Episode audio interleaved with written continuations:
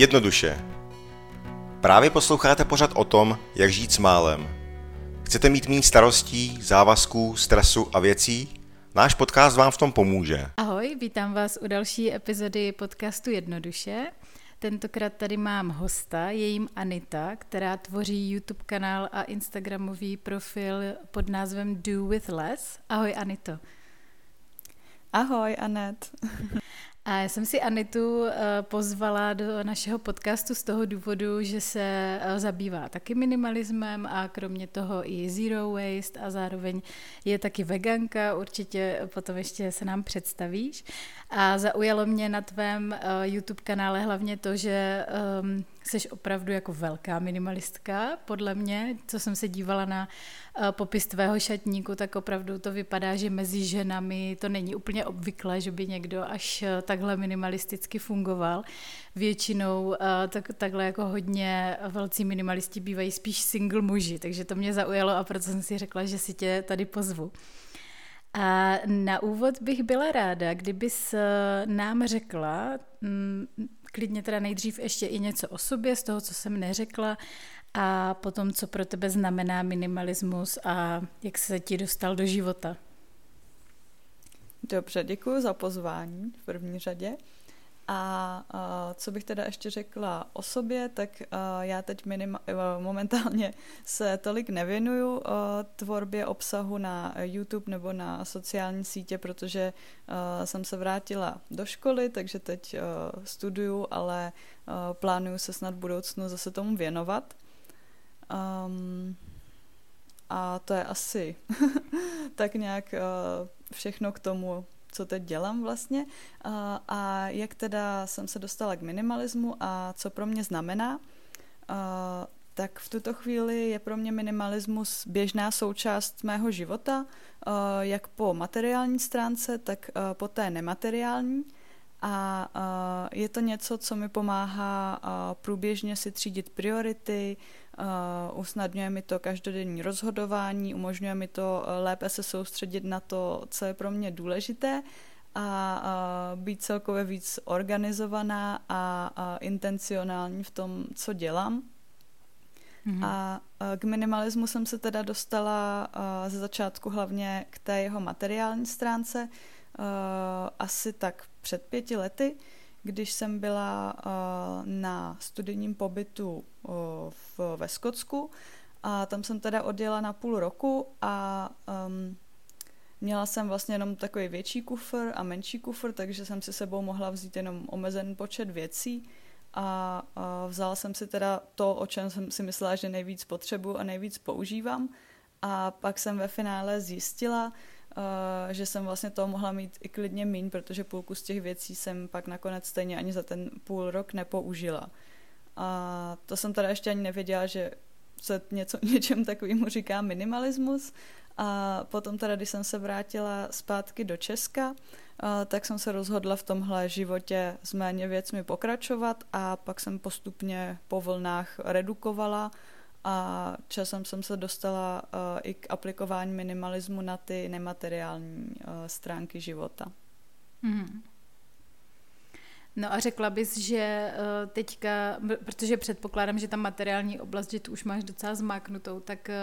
ta nemateriální oblast, eh, v čem je to třeba pro tebe jako jiný, nebo já to totiž mám tak, že ta nemateriální oblast už mi teďka po těch letech toho minimalismu přijde vlastně i mnohem důležitější než ta materiální a vlastně zaměřuju se na ní mnohem víc, tak by mě zajímalo, jestli to máš podobně. Mm, jo, v tuhle chvíli určitě jo. Um, třeba teď zrovna právě při tom, co studuju a ještě k tomu pracuju, tak se mi často stává, že prostě toho hodně, jsem z toho ve stresu, takže se snažím vlastně nějak třeba líp pracovat na tom, jak si ty věci zorganizovat tak, abych měla zároveň i nějaký volný čas a měla jsem čas si odpočinout a mít pak víc energie na tom pokračovat v té práci. Tak to je asi tak, jako na co se teď nejvíc zaměřuju v tomhle tom uh, směru. Mm-hmm. Jo, ty, že je to hodně o tom, eh, že, že to potom má, když pokud se zabýváš tím mentálním minimalismem nebo trošku na to dbáš, tak to má potom velký vliv na to, jakým způsobem využíváš ten svůj čas, nebo jestli mm-hmm, jsem to mhm, správně mm-hmm. pochopila. Jo, já, já to taky tak mám. Mm-hmm. A uh, já jsem koukala na uh, tvoje videa, když jsem se připravovala tady na náš rozhovor a zaujalo mě tam několik věcí, uh, podle kterých jsem teda potom jako strukturovala nějak osnovu tady toho našeho rozhovoru nebo těch otázek. A první z nich je, že by mě zajímalo, jaké to je fungovat bez pracovního stolu, protože jsem viděla, že ty jsi tam dokonce v jednom z těch videí i zmiňovala, že je to pro tebe pohodlnější, než pracovat u stolu, tak jestli bys nám o tom mohla říct něco víc. Mm-hmm. Uh, jo, tak já jsem uh, pracovní stůl neměla ve svém předchozím bytě v Řecku uh, a tak mi to vyhovovalo, protože uh, vlastně je mi celkově pohodlnější uh, sedět na zemi, takže jsem měla uh, takový menší, nízký multifunkční stolek, u kterého jsem seděla teda na zemi a uh, mohla jsem se aspoň u toho tak různě jako kroutit, což bych jinak dělala na židli a bylo by to fakt nepohodlný. A oproti uh, vlastně mojí předchozí práci, kdy jsem pracovala v kanceláři u stolu, uh, tak mě bolely mnohem méně záda a bylo to prostě takový pohodlnější. A teď teda momentálně bydlím v pokoji, který uh, už byl zařízený, takže tady pracovní stůl je, tak když tady je, tak ho používám ale jinak teda do budoucna, pokud se budu stěhovat do nějakého bytu, který zařízený není, uh, tak uh, si spíš nepra- uh, neplánuju pořídit ten pracovní stůl. Mm-hmm. Uh, já jsem se dívala, uh, že ty jsi vlastně říkala, že nemáte ani uh, pohovku nebo gauč, nebo neměli jste v tom minulém bytě. Zmiňovala jsi tam, že pro tyhle účely prostě používáte postel a pro, pro účely jako odpočinku a tak. A Eh,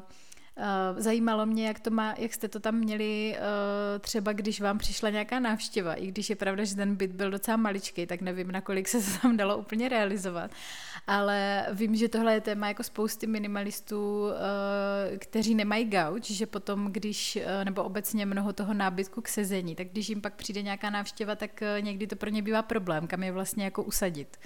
Uh, tak my většinou, když jsme měli uh, někoho na návštěvě, tak to nebyl nějaký větší skupiny lidí, většinou prostě, nevím, třeba dva, tři lidi. A tak uh, k tomu jsme měli prostě nějaký jako židle, uh,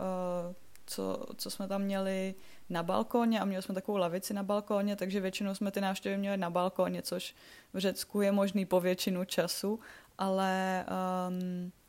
nevím, jak bych, jak bych to praktikovala uh, někde, kde je uh, chladnější klima a nedá se sedět venku.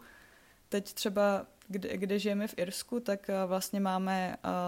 takovou jako obývací místnost společnou s dalšími spolubydlícími a tam teda gouče jsou, protože ty už tam byly, když jsme se sem stěhovali, ale nevím, je třeba možnost udělat nějaký sezení třeba na zemi s nějakým kobercem, polštářema, ale asi záleží taky na těch hostech, jako třeba vím, že uh, nějaký, nevím, rodiče nebo prarodiče, tak asi by jim nemuselo být úplně pohodlný sedět na zemi. Já jsem nad tímhle přemýšlela, že vlastně uh, ve spoustě zemí někde na východ je vlastně jako i celkem normální sedět hodně na zemi, uh, že jo, třeba v Japonsku, a že, že to je asi hodně jako o zvyku nebo o tom, jak máme, uh, jak to máme kulturně nastavené a Zrovna nedávno jsem se bavila s jednou mojí kamarádkou, kteří uh, doma uh, mají futony, spí na futonech a mají to vlastně úplně, vy to tam vlastně jste měli taky v Řecku uh, v tom bytě a to spaní, třeba pro někoho, kdo to nezná, je vlastně úplně jakoby u země. Není to úplně na zemi, je tam takový malý rošt, ale je to jako u země. No a ona mi popisovala přesně tenhle jako problém, že jim to vyhovuje jako velmi, ale když potom jim tam přijde někdo na návštěvu, kdo by tam chtěl třeba i přespat a ve chvíli, kdy jsou to nějací jako už starší lidi, takže pro ně je to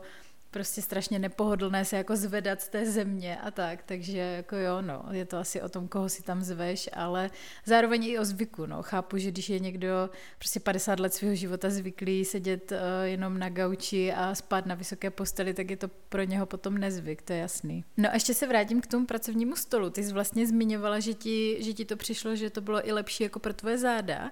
a tak uh, čím bys řekla, že to je, že to, jestli to jako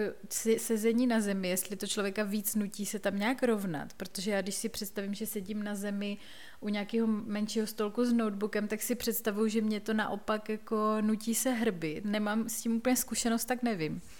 To asi záleží, já nevím, jak třeba každý pracuje, ale já právě, když jako pracuji, tak mám tendenci pořád nějak měnit eh, jako polohu a různě skládat nohy do různých směrů, takže asi je to tím, že vlastně když, když sedím na židli a třeba když jsem byla v té kanceláři, kde asi by lidi koukali divně, kdybych se tam prostě různě dávala uh, nohy přes tu židli, tak jsem jako seděla vlastně celou tu dobu v jedné pozici a přijde mi, že už jenom tím, že ten člověk jako trochu, uh, trochu mění tu pozici toho těla třeba každých pár minut, uh, tak, tak se vyhne nějakým třeba takovým tím jako stuhlostem v zádech a tak. Mm-hmm. Jo, že, že je to takové dynamičtější, prostě tě to nějak jako nutí. Možná si i víc jakoby v kontaktu s tím, co tě kde bolí, co je ti kde nepříjemný, tak tě to nutí jako změnit tu polohu, si představuju. Že přece jenom ta židla je taková jako měkoučka, že člověk si může sedět několik hodin a třeba mu to úplně nedochází, že možná už by jako si mohl sednout jinak. No, je to zajímavý, stojí to určitě za, za zkoušku. Potom mě zaujalo v těch tvých videích, že uh, jsi zmiňovala, že nepoužíváš uh, Jedna, která moc ani dekorativní kosmetiku, ale ty jsi tam zmiňovala, že dokonce ani tu pečující, že nevyužíváš žádný jako krémy, čistící gely a podobně. Tak eh, zajímalo by mě, jak, eh, jaká je tvoje zkušenost s tímhle, jestli si třeba předtím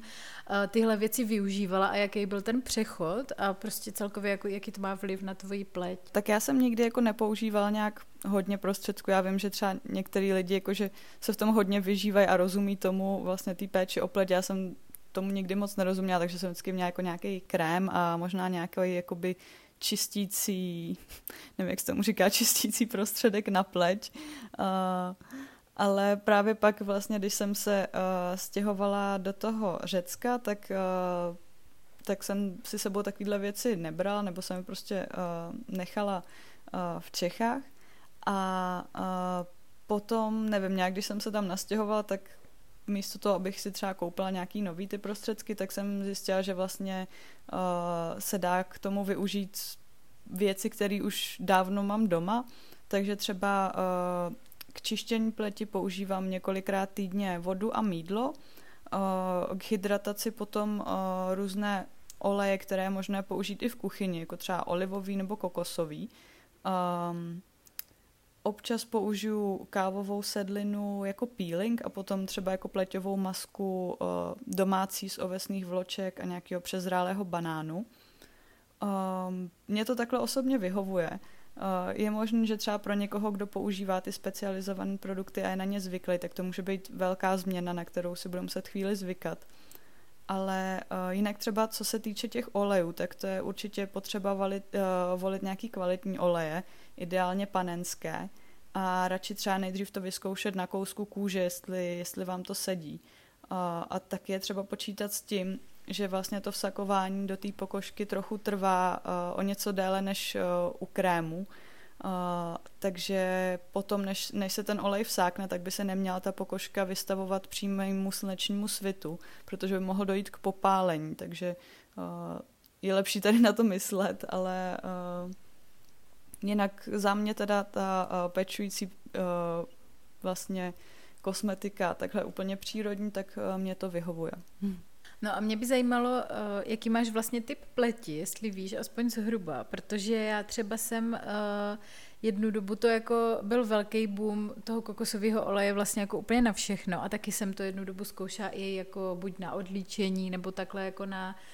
tu hydrataci a mě tohle, i ten kokosový olej a i spoustu dalších, co jsem vlastně zkoušela, mi nadělali strašnou paseku na té pletě, se mi hrozně začaly ucpávat pory a tak, takže vím, že se od toho kokosového začalo potom trošku i jako odrazovat. A třeba teďka taky používám olej, ale používám uh, No a teďka bych nekecala, myslím si, že je jojobový. A ten si myslím, že je jeden z mála, který se právě takhle doporučuje i na uh, mastnou nebo smíšenou pleť, ale uh, jinak třeba z toho kokosového nebo i olivového mám už, uh, musím říct, fakt strach, jakože že by mi to na té pleti udělalo něco jako nepříjemného, tak si říkám právě třeba i pro naše případně posluchačky, kdyby to chtěli zkoušet, tak jaký máš vlastně typ pleti? Uh, já popravdě nevím úplně, jaký mám uh, ty pleti, ale jakoby mm, moje pleť je dost taková bezproblémová, takže uh, asi jakoby díky, díky tomu mi to právě nic, nic moc jako nedělá, no. Jo, tak, no, tak bych možná typovala, že budeš mít prostě jako normální typ pleti a to je, to je možný, že tam je to potom fajn. No, to ti trošku závidím, protože my už jsme tady o tom i natáčeli jednu epizodu o kosmetice a minimalismu, že vlastně uh, já bych jako taky si přála mít všechno úplně jenom jako nejzákladnější mm. a používat ideálně uh, jenom takhle základní suroviny, ale právě jsem dělala hodně experimentů a málo co mi jako takhle vyhovovalo a už jsem potom měla třeba i strach z toho, tak uh, jenom jako tolik, že uh, případně pro nějaké naše posluchačky, aby si to opravdu jako zjistili dopředu, jestli zrovna pro jejich ty pleti to bude fajn. Ale je super, že ti to funguje. To je jako fakt, fakt boží, že, může, že si vlastně vystačíš s tím, co máš doma jako víceméně do kuchyně, že? Že jako to, to jsou vlastně věci, které ani nemusíš kupovat v drogerii. Jo, to na, na tu pleť to je v pořádku, ale třeba co jsem právě zkoušela takhle z, jako z vlasy, tak jsem zkoušela právě taky mít uh, jenom mídlem, ale prostě taky asi na, na můj typ vlasů to nefunguje. Vím, že některým lidem to funguje, ale moje vlasy pak byly teda hrozně naslepený a ať jsem zkoušela různě. Já jsem to jednu dobu docela taky studovala, protože to si pamatuju, když jsem si jednou úplně na začátku uh, mé minimalistické éry pořídila nějaké strašně zázračné mídlo, které mělo být právě na všechno. Mělo to být na vlasy, na tělo, na pleť a já jsem z toho byla strašně nadšená, že budu mít jenom jednu věc. A přesně jak říkáš, já jsem ty vlasy měla úplně takový jeden velký prostě slepený dred. A byla, byla jsem z toho úplně nešťastná, že mi to jako nevyšlo. Ale já jsem potom teda někde ale objevila uh, v nějaké skupině na Facebooku Facebooku, eh, že vysvětlovali, že když na vlasy používáš mídlo, tak je potřeba na to používat nějaký kyselý oplach. Myslím, že se dost často k tomu používá to jsem, to ocet. jsem taky zkoušela, A taky ti to nefungovalo. nefungovalo to. Já se přiznám, že už jsem pak do toho ani jako nešla, protože uh, prostě tady ty experimenty dokážou být někdy jako dost frustrující, že na jednu stranu člověk, člověk si to chce jako zjednodušit, ale potom třeba někdy uh, se jako potká s takovýma peripetiema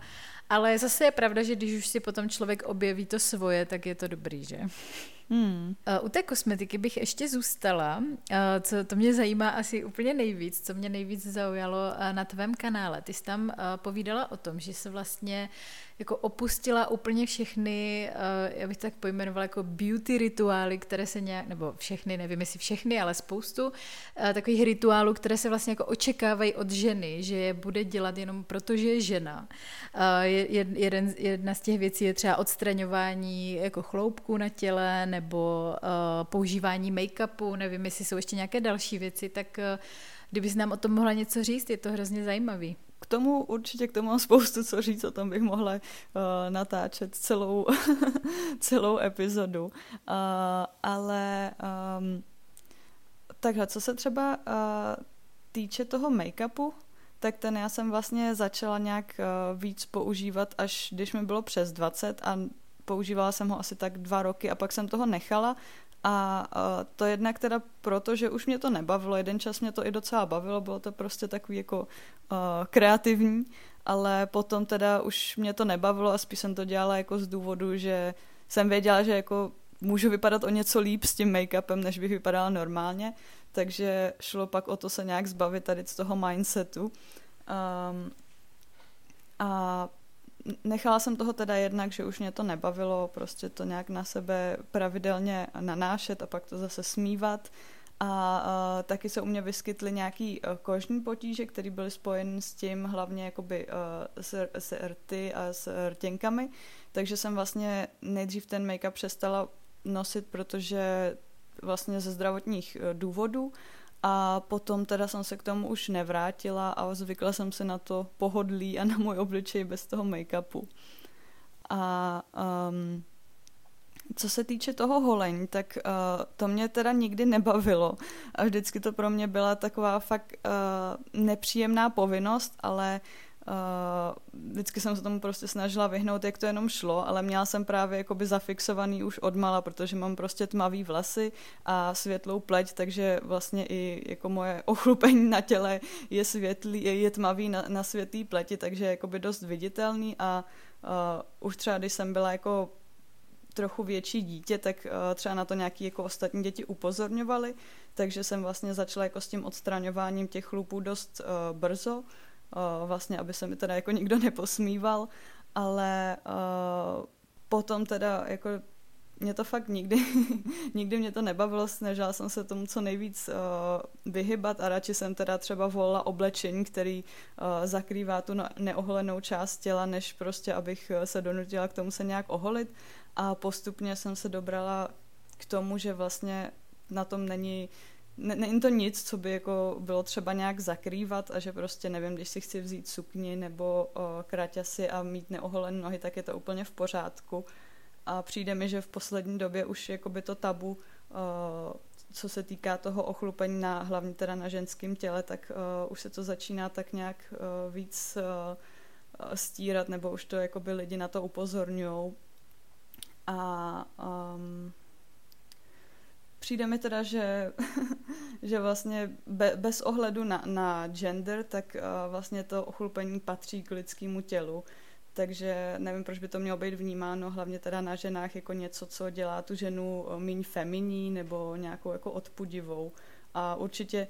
je super pocit vědět, eh, že máš tu volbu se neholit, když nechceš, nebo naopak, že se můžeš holit, když prostě ti to vyhovuje osobně. Jo, mě akorát u toho jakoby napadalo, když jsem tě slyšela o tom povídat a nejenom tebe, už jsem jako to slyšela od více lidí, eh, že mi přišlo jako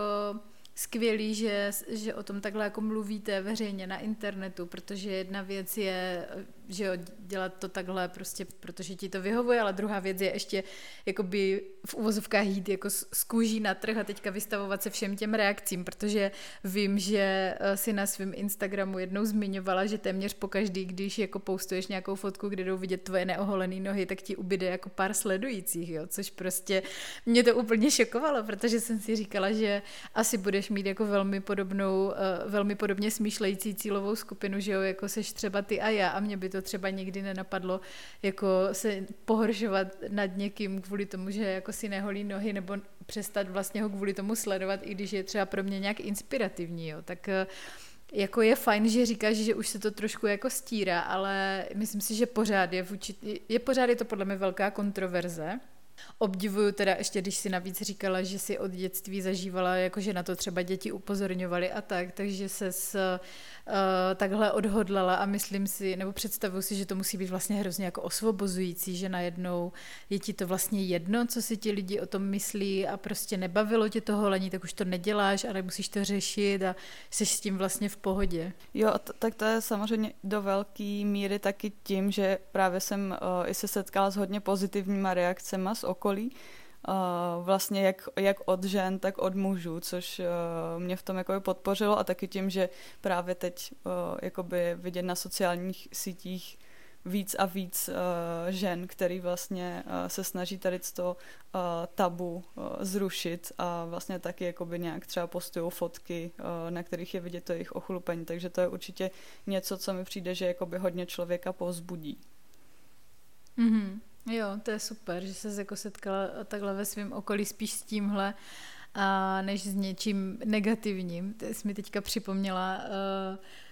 věc, co mě ty, zrovna to bylo nedávno, úplně mi to zarazilo. Viděla jsem na TikToku nějaké video od uh, nějaké mladé ženy, uh, bylo to hrozně zajímavý video, už, už nevím jako na, na jaký téma, něco, něco v domácnosti ukazovala a prostě bylo to fakt jako super propracované video, hodnotné, bylo tam spoustu zajímavých informací o organizaci domácnosti.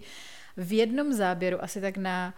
prostě půl vteřiny byly vidět právě její neoholené nohy No a mě na tom jako naprosto fascinovalo, že to mělo hrozně moc jako zhlednutí a komentářů a když jsem se podívala do těch komentářů, tak tam prostě drtivá většina lidí řešila, že nemá oholené ty nohy. A mně to prostě přišlo úplně si říkat, jo, ona si dala takovouhle práci, si prostě dala se skvělým videem, který je prostě boží, propracovaný a to a nikdo, nebo úplně jako menšina, to tam nějak ocení, ale jinak všichni tam řeší, že nemá oholený nohy, jako to mi to přišlo úplně absurdní. Jo, to si dokážu představit, no to... Nevím, zvlášť když, když prostě třeba ty sledující jsou jakoby ne z té skupiny, jako si říkala ty, ale nevím, občas jsou prostě hlavně jako ženy na sociálních sítích někdy mají jako sledující prostě nějaký divný chlapy, který je sledují jenom kvůli tomu, že tam dávají oni jako svoje nějaké fotky a pak náhodou třeba, když tam vidí něco takového, tak jako jsou z toho zaražený. Jo, určitě. A on hlavně jako zvlášť ten TikTok je taková sociální síť, kde ty videa se ukážou v podstatě jako komukoliv, takže jasně, to je jako by to, ale no prostě úplně mi to zarazilo a hnedka jsem si na to vzpomněla, že, že to musím tady s tebou probrat, jako jak vlastně uh, jako lidi na to reagují a ale že je to všechno jenom vlastně o tom, Uh, tak jak jsem vlastně něco podobného říkala s těma gaučema, že to je nějak o tom jako nastavení, o těch zvyklostech, tak tohle mi přijde jako hrozně podobný, že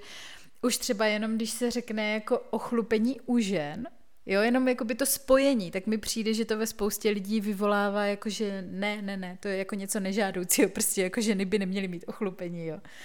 A že je to vlastně jako úplná jako hloupost, no, že je to založený na nějakým na nějaké zvyklosti, asi bych řekla. Jo, a to mi přijde, že třeba i u nás, jakoby já co si vzpomínám, když jsem byla menší, tak uh, jsem i viděla jako dost uh, žen právě jako na veřejnosti, který prostě neměli oholen, já nevím, nohy nebo podpaží. A že se to tak nějak změnilo, když tohle bylo třeba, nevím, na konci 90. let nebo na začátku 2000 a jako od té doby se to asi fakt hodně změnilo. A teď už je to nevím, teď právě se to pak dostalo jako do bodu, kdy už to bylo hrozně jako divný vidět najednou někoho, kdo by měl ochlupení. Ale tak teď to vypadá snad, že se to zase jakoby nějak, uh, nějak zlepší a uvolní tady to myšlení o tom. Jo. To je fajn a rozhodně si myslím, že k tomu jako taky přispíváš svojí osvětou, jakože, nebo lidi, kteří to zveřejňují podobně jako ty. No, to jsem ráda. Ještě bych se vrátila na chviličku k tomu make-upu, jak jsi o tom mluvila, že um, si vlastně nějak jako by zjistila, že, že na jednu stranu si říkala, že jako můžeš být díky tomu hezčí, ale prostě nebavilo tě to, nechtěla eh, to už dál dělat, tak eh, t- u toho make-upu, asi, jako zase se budu opakovat, ale přijde mi to, že to je taky hrozně jako o zvyku, protože uh, já si třeba i u sebe pamatuju dobu, kdy jsem uh, třeba moc nedokázala jako bez toho make-upu výjít ven, anebo, nebo jako nemyslím ven, jako že třeba jasně, že do obchodu, jo, ale někam víš, jakoby, uh, já nevím, do školy, nebo někam jako na party, nebo takhle, protože jsem se prostě v tom jako cítila líp. A taky byly doby, kdy jsem se líčila jako mnohem víc než dneska a vlastně mm, třeba linky byly takový, co mi přišlo, že jako hodně dělali tu změnu v tom obličeji a když jsem je třeba někdy neměla, tak jsem si přišla taková jako nahá bez nich. A teďka už to třeba takhle vůbec nevnímám a taky mi přijde, že to je o zvyku, že prostě čím víc dnů po sobě jsem jako by šla bez těch hlinek nebo bez toho make-upu, tak vlastně jsem si že jakoby vlastně nejsme zvyklé, jako my ženy které, ženy, které se třeba denodenně líčí, tak nejsou vlastně jako zvyklé moc na tu svoji podobu bez toho make-upu, že takhle prostě vypadají, to jsou oni a že, že můžou bez toho chodit, jako, nebo nevystává smysl, tak jak to říká. Jo, jo, přesně tak já si myslím, že to je fakt jenom o tom zvyku, no. Aha, že, že když tě třeba někdo vidí jako poprvé v životě a vidí tě jako bez toho make-upu, takže on tě jinak nezná a on tě prostě tak bere, že to seš prostě ty takhle jako vypadáš a uh, proč vlastně jako by ho chtít nějak, nebo chtít,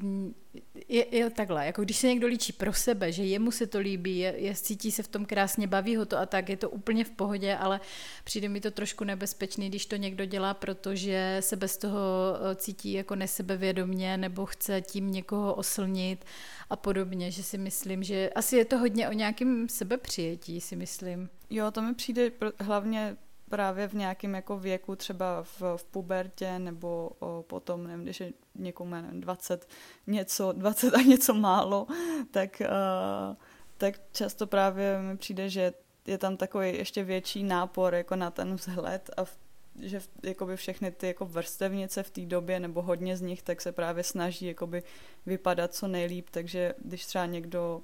ten make-up nemá, tak si může připadat jako, že prostě vypadá hůř než ty ostatní a tak. Ale přijde mi, že je to fakt jenom o tom zvyku, prostě si zvyknout na ten svůj obličej bez make-upu a vlastně naučit se ho vidět uh, hezky a ne jako něco, čemu mm-hmm. něco chybí. Ale právě já jsem teď měla jako opačnou zkušenost, protože Uh, na Halloween jsem po hodně dlouhý době počala jsem si od uh, spolubydlící make-up, že si udělám nějaký make-up, aby to bylo jakoby k tomu kostýmu. A tak jsem si udělala prostě takový jako ani jsem si nedávala ten make-up jako to vlastně na ten obličej, jenom jsem si udělala oči. A udělala jsem si takový oči, jako jsem si dělala dřív, prostě nějaký jako stíny, uh, takový docela výrazný linky a uh, řasenku a úplně pak jsem si připadala jako divně, že, mi, že mi padá můj obličej prostě nějak divně a jinak a nevím, i když jsem se jako vyfotila, tak prostě na té fotce jsem si připadala hrozně divně. Takže je to asi mm-hmm. fakt jenom o tom zvyku, no. To jsme probrali ty, ty beauty věci. to mi přijde jako skvělý, že jak já tady většinou natáčím ty podcasty s Patrikem, a, tak prostě tady ty věci vůbec nemůžeme probírat, takže jsem a, za to jako moc ráda. A přesně jak, jak jsem zmiňovala na začátku, že a, Uh, u tebe je vidět, jako, že jsi jako hodně, hodně minimalistická v tom, že těch věcí máš fakt málo. Ono to teda asi souvisí s tím, uh, nebo ty jsi vždycky zmiňovala, že jsi jakoby někam stěhovala, takže to asi taky hraje velkou roli, že tě to jako přimělo k tomu ty věci nějak protřídit. To jako taky bývá velký impuls. A uh, Chci se tě teď zeptat na minimalistický šatník. Máš o tom eh, jedno celé video, kde vlastně ukazuješ všechny eh, svoje, eh, všechno svoje oblečení a je to opravdu jako máš tam, myslím, že tam zmiňuješ jako pět triček, jedny kalhoty, dvě sukně, dvoje šaty, jako fakt, fakt si myslím, že hodně minimalistický. A takže bych se od tě ráda zeptala na nějaký rady, třeba jak třídit, jak to vlastně udržet potom, aby se tam zase jako ne, Eh, nenasyslila nějaký další věci. Jestli máš prostě k tomu nějaký typy? Mm, tak uh, co se týče jako toho nakupování, jak nakupovat vlastně, jaký oblečení vybírat, tak to mi přijde, že tam to chce hodně čas, že vlastně postupem času by člověk vysleduje, jaký oblečení mu nejlíp sedí, v jakém se cítí dobře, ať se to týká jako barev, střihu nebo celkově stylu. Já třeba dřív jsem hodně koupila nějaký oblečení, který se mi jako líbilo, ale potom vlastně jako na mě se mi nelíbilo. Takže mi jako leželo ve skříni a ne, jako furt jsem říkala, že třeba jednou se k tomu nějak jako dostanu, že se mi to začne líbit, ale prostě ne, tak teď už jako vím, že když vidím nějaký oblečení a líbí se mi, tak to nutně neznamená, jako že uh, je to dostatečný důvod k tomu si ho koupit. A, a samozřejmě taky minimalistický šatník uh, bude pro každého znamenat něco trochu jiného v závislosti na tom, co pro toho člověka to oblečení znamená, nebo jak moc se na něm zakládá. Někdo třeba rád jako experimentuje s, s oblečením, bere to hodně jako třeba výraz uh, nějak sebe, nebo prostě to má pro ně takovou jako hodně estetickou uh, funkci. A, a já třeba osobně jsem se během uplynulých pár let uh, dostala z toho, že vlastně jsem, jako mě bavily různé extravagantní outfity s různýma doplňkama, uh, k tomu, že teď spíš preferuji jako takový praktičtější a pohodlnější věci. Uh, takže jakoby mám hlavně jednobarevný, jednoduchý kusy, Uh, většinou teda čern, protože to je prostě barva, kterou nosím už od, skoro od dětství, takže to je jakoby pro mě takový základ. A k tomu teda já pak mám ještě hodně ráda různý jakoby vzory, takže mám pár uh, věcí, které jsou víc vzorovan. A když se to takhle skombinuje s těma jako jednoduš, jednoduššíma kouskama, uh, tak to k sobě dobře ladí a vlastně to i vytvoří prostě takový jako osobitější vzhled. Uh, co se teda týče třídění toho šatníku, tak tam se mi osvědčilo uh, prostě být uh, se sebou upřímný a, a přiznat si, že něco uh, prostě už moc nenosím, dá to třeba na nějakou uh, dobu, na pár měsíců někam stranou, pryč z očí a pokud ani za tu dobu si vlastně na to nějak jako nespomenu nebo nebudu mít potřebu to použít, to obléct, uh, tak je to signál, že je teda asi na čase to dát pryč.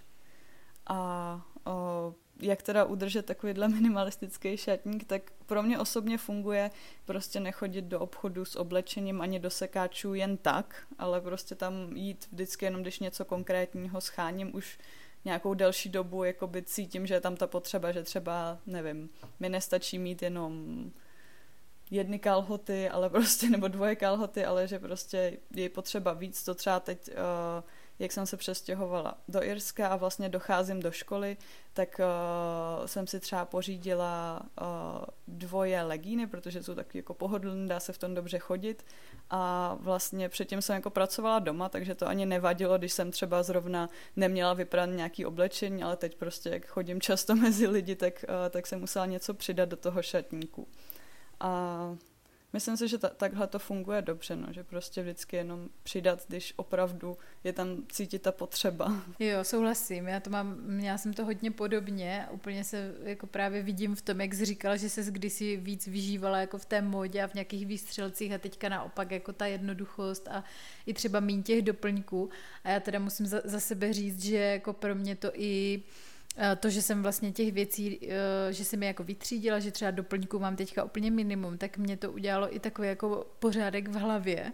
že pamatuju si, že dřív, když jsem těch, a to bylo jako fakt v dobách ještě, když mi bylo nějakých náct a měla jsem fakt jako hro, třeba hrozně moc náušnic a hrozně moc jako různých věcí na krk a do vlasu a teď jak jsem toho měla hodně, tak z toho vznikalo hrozně moc možných kombinací, jak se to dá vlastně jako nosit, že já jsem z toho byla jako vlastně úplně paralizovaná a přišlo mi, že jsem stejně ve výsledku nosila jako třeba tři, čtyři oblíbené věci dokola a ten zbytek fakt jako ležel prostě ladem a pak jsem z toho třeba kolikrát měla i výčitky, že to jako nenosím a že prostě jsem do toho dala ty peníze a tak, což teďka vůbec nemám najednou, když jsem prostě vystřídila ten šatník. Ale zase třeba musím říct, a to jsem se tě taky chtěla zeptat, že teďka jsem v takovém stádiu, kdy jako jsem ze svého šatníku už trochu jako znuděná že uh, mám jako nějakou teďka tendenci ten šatník nějak obnovit, což ale zas mi nepřijde, že je úplně špatně, protože jako musím říct, že třeba to, jak můj šatník vypadá teďka, tak už vypadá třeba pět let, jo, což si myslím, že je fakt jako dlouho a uh, nenakupuju skoro žádný nový věci, tak si myslím, že jako je to vlastně přirozený, že to chci nějak obnovit, ale přesně jak říkáš, chce to čas a já už si to třeba říkám tři měsíce a vlastně jsem pořád jako nic nekoupila, protože prostě pořád někde hledám něco jako, uh, co bude to ono, abych nenakoupila jenom nějaký hlouposti, co potom nebudu nosit, no. Tak vlastně by mě zajímalo, jestli třeba taky máš tuhle zkušenost, že prostě po čase tě některé ty kousky omrzí, protože vlastně tím, že toho má člověk míň, tak to vlastně nosí i často, že? Protože to pořád točí dokola. Jo, to je pravda. Já třeba teďko zrovna a hodně věcí v mém šatníku taky už je tam mám prostě dlouhou dobu a hodně z nich prostě teď začaly už jakoby být v takovém stádiu, že už prostě jako dají se nosit, ale prostě to nevypadá hezky, lezou z toho různé jako nítě a je to prostě takový, nebo je to vybledlý a právě když jako nosím hodně černou, tak když máš nějaký věci, které jsou černé, ale každá trochu jinak, tak prostě to vypadá jako nemoc hezky. Takže určitě jakoby taky teď uvažuji o nějaký jako obnově, že pořídím si nějaký nové věci, ale musím teda ještě jako to nějak promyslet, co asi zhruba uh, bych, bych tam chtěla zařadit. A teď samozřejmě taky bydlím jakoby v, v Irsku, kde je jiný, uh, jiný podnebí, než bylo v Řecku, takže teď uh, jakoby nosím víc věcí, které jsou spíš na chladnější počasí, Vlastně jsem se i nedávno pořídila pláštěnku.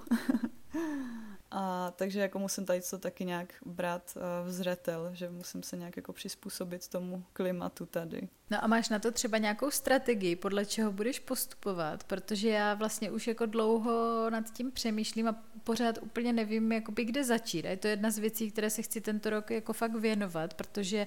uh, že jo, taky moc jako nenakupuju uh, ve slow fashion,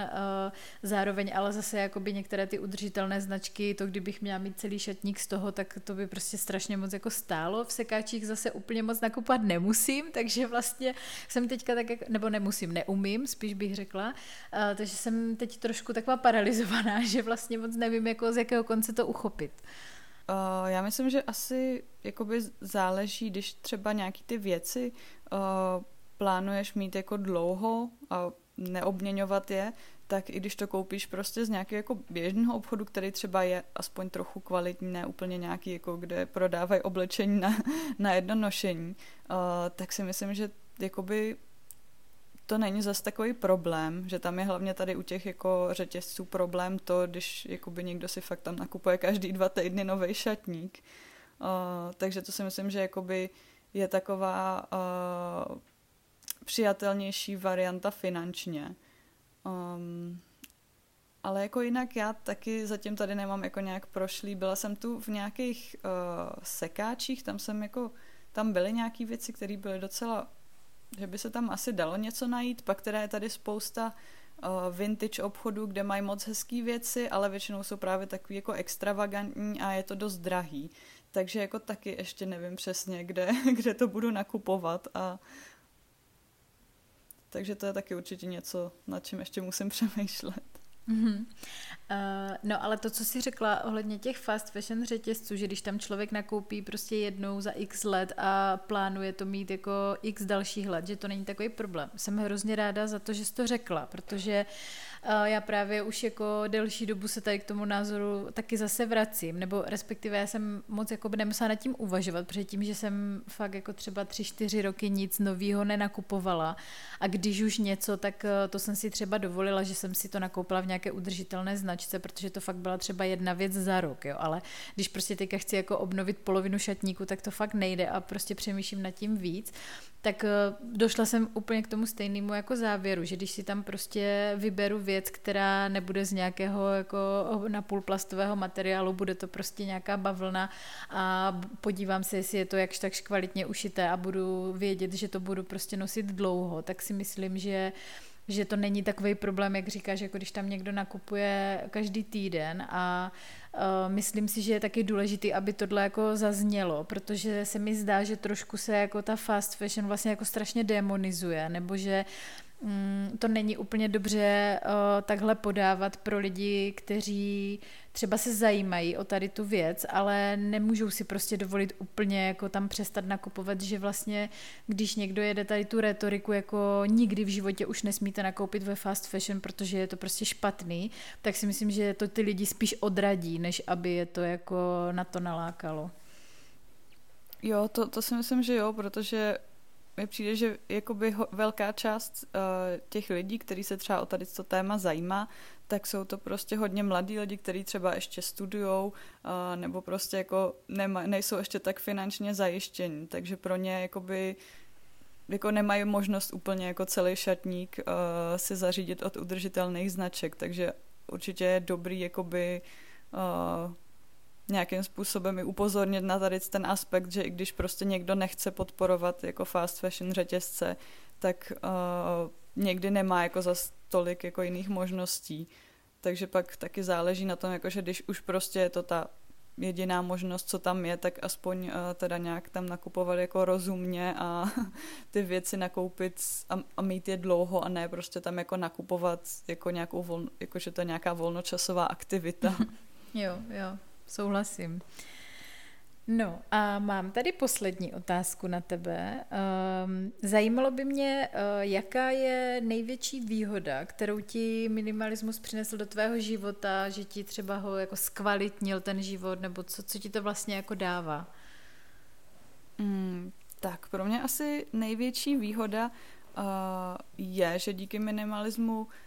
tak nějak uh, lépe vím, co v životě uh, chci dělat a to, nebo jako čemu se chci věnovat, čemu chci věnovat svoji energii, pozornost. A to říká teda někdo, kdo většinu života střídal různé koníčky a záliby a pomalu jako každý týden měl jiný plán toho, co chce dělat v budoucnu. Protože samozřejmě dneska máme fakt spoustu možností toho, co můžeme jako se svým životem dělat takže uh, někdy se v tom může člověk jako trochu uh, ztrácet. A to mi přijde, že právě jako díky tomu minimalismu už se mi tolik neděje, že mám jakoby, dokážu si líp uvědomit, čemu se vlastně chci jako opravdu věnovat. A, a taky mi přijde, jako, že díky tomu vlastně, že mám takovýhle jako větší pořádek v tom životě, tak jsem celkově jakoby, uh, víc v pohodě, neřeším prostě nějaký jako zbytečný věci, přijde mi, že taky díky tomu neřeším tolik jako třeba nějaký jako jiný lidi, že bych řešila prostě, co dělají a proč, nebo, nebo prostě takový jako uh, drby a pomlouvání. a, um, a taky jako celkově se cítím uh, lépe sama se sebou a asi mi přijde, že i víc sebevědomně. Že je to prostě takový jako, nevím, dělá to takový jako příjemnější životní pocit. Souhlasím, mám to, mám to hodně podobně.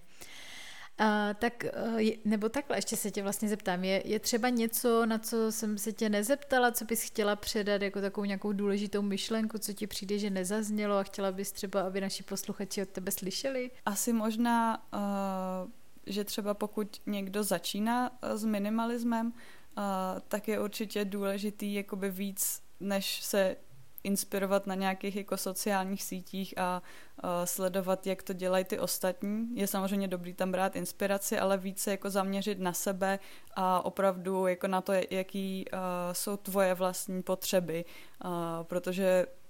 samozřejmě to může být úplně jiný než, než nějaký ty lidi, co prostě to jsou třeba na Instagramu a mají úplně jiný život, můžou třeba, nevím, ten minimalismus praktikovat víc, než třeba ty zrovna teď v tvojí uh, životní situaci, takže tohle mi přijde uh, hodně důležitý, že něco takového může třeba lidi odradit. Jo, to porovnávání s těma ostatníma, mm-hmm, mm-hmm. že může být nebezpečný. Mm-hmm. Jo, to mi přijde, že je vždycky taková past. mm-hmm, jo, to je určitě hodně důležitá zpráva, takhle na závěr a děkuji za ní. A děkuji ti, Anito, že jsi přijala pozvání do našeho podcastu. Moc ráda jsem si s tebou popovídala a určitě mě to obohatilo ve spoustu věcí a doufám, že i naše posluchače. A, tak ti děkuju a měj se hezky. Ahoj. Taky moc děkuji za pozvání. Ahoj. Tento podcast pro vás natáčí dva minimalisti. Já jsem Aneta a jsem autorkou blogu Za málem, který píšu od roku 2016. Na blogu sdílím mou osobní zkušenost s minimalismem a mým cílem je zprostředkovat vám, jak osvobozující je život s méně věcmi. Můžete si tam také zdarma stáhnout minimalistickou výzvu, která vám pomůže s minimalismem začít. Kromě blogu mě najdete i na Facebooku a na Instagramu. Já jsem Patrik Zouhar, jsem zjednodušovatel a rád hledám nástroje a techniky, které usnadňují život. Můžete přijít na můj kurz či přednášku a zjistit, jak si zjednodušit život, cestování nebo podnikání. Každý rok spolu organizuju festival o minimalismu Stačí málo. Pořádám minimalistické výpravy, na kterých potkáte partu inspirativních lidí, objevíte výhody ultralehkého cestování a vyzkoušíte si výbavu přímo v terénu. Mrkněte na můj blog, YouTube nebo Facebook. Vše najdete na zjednodušeno.cz. Na Facebooku nás najdete jako jednoduše minimalistický podcast. Jednotlivé epizody si můžete stáhnout do svých aplikací, které používáte k poslechu podcastu a budeme rádi, když nám budete psát komentáře. Jsme taky na YouTube.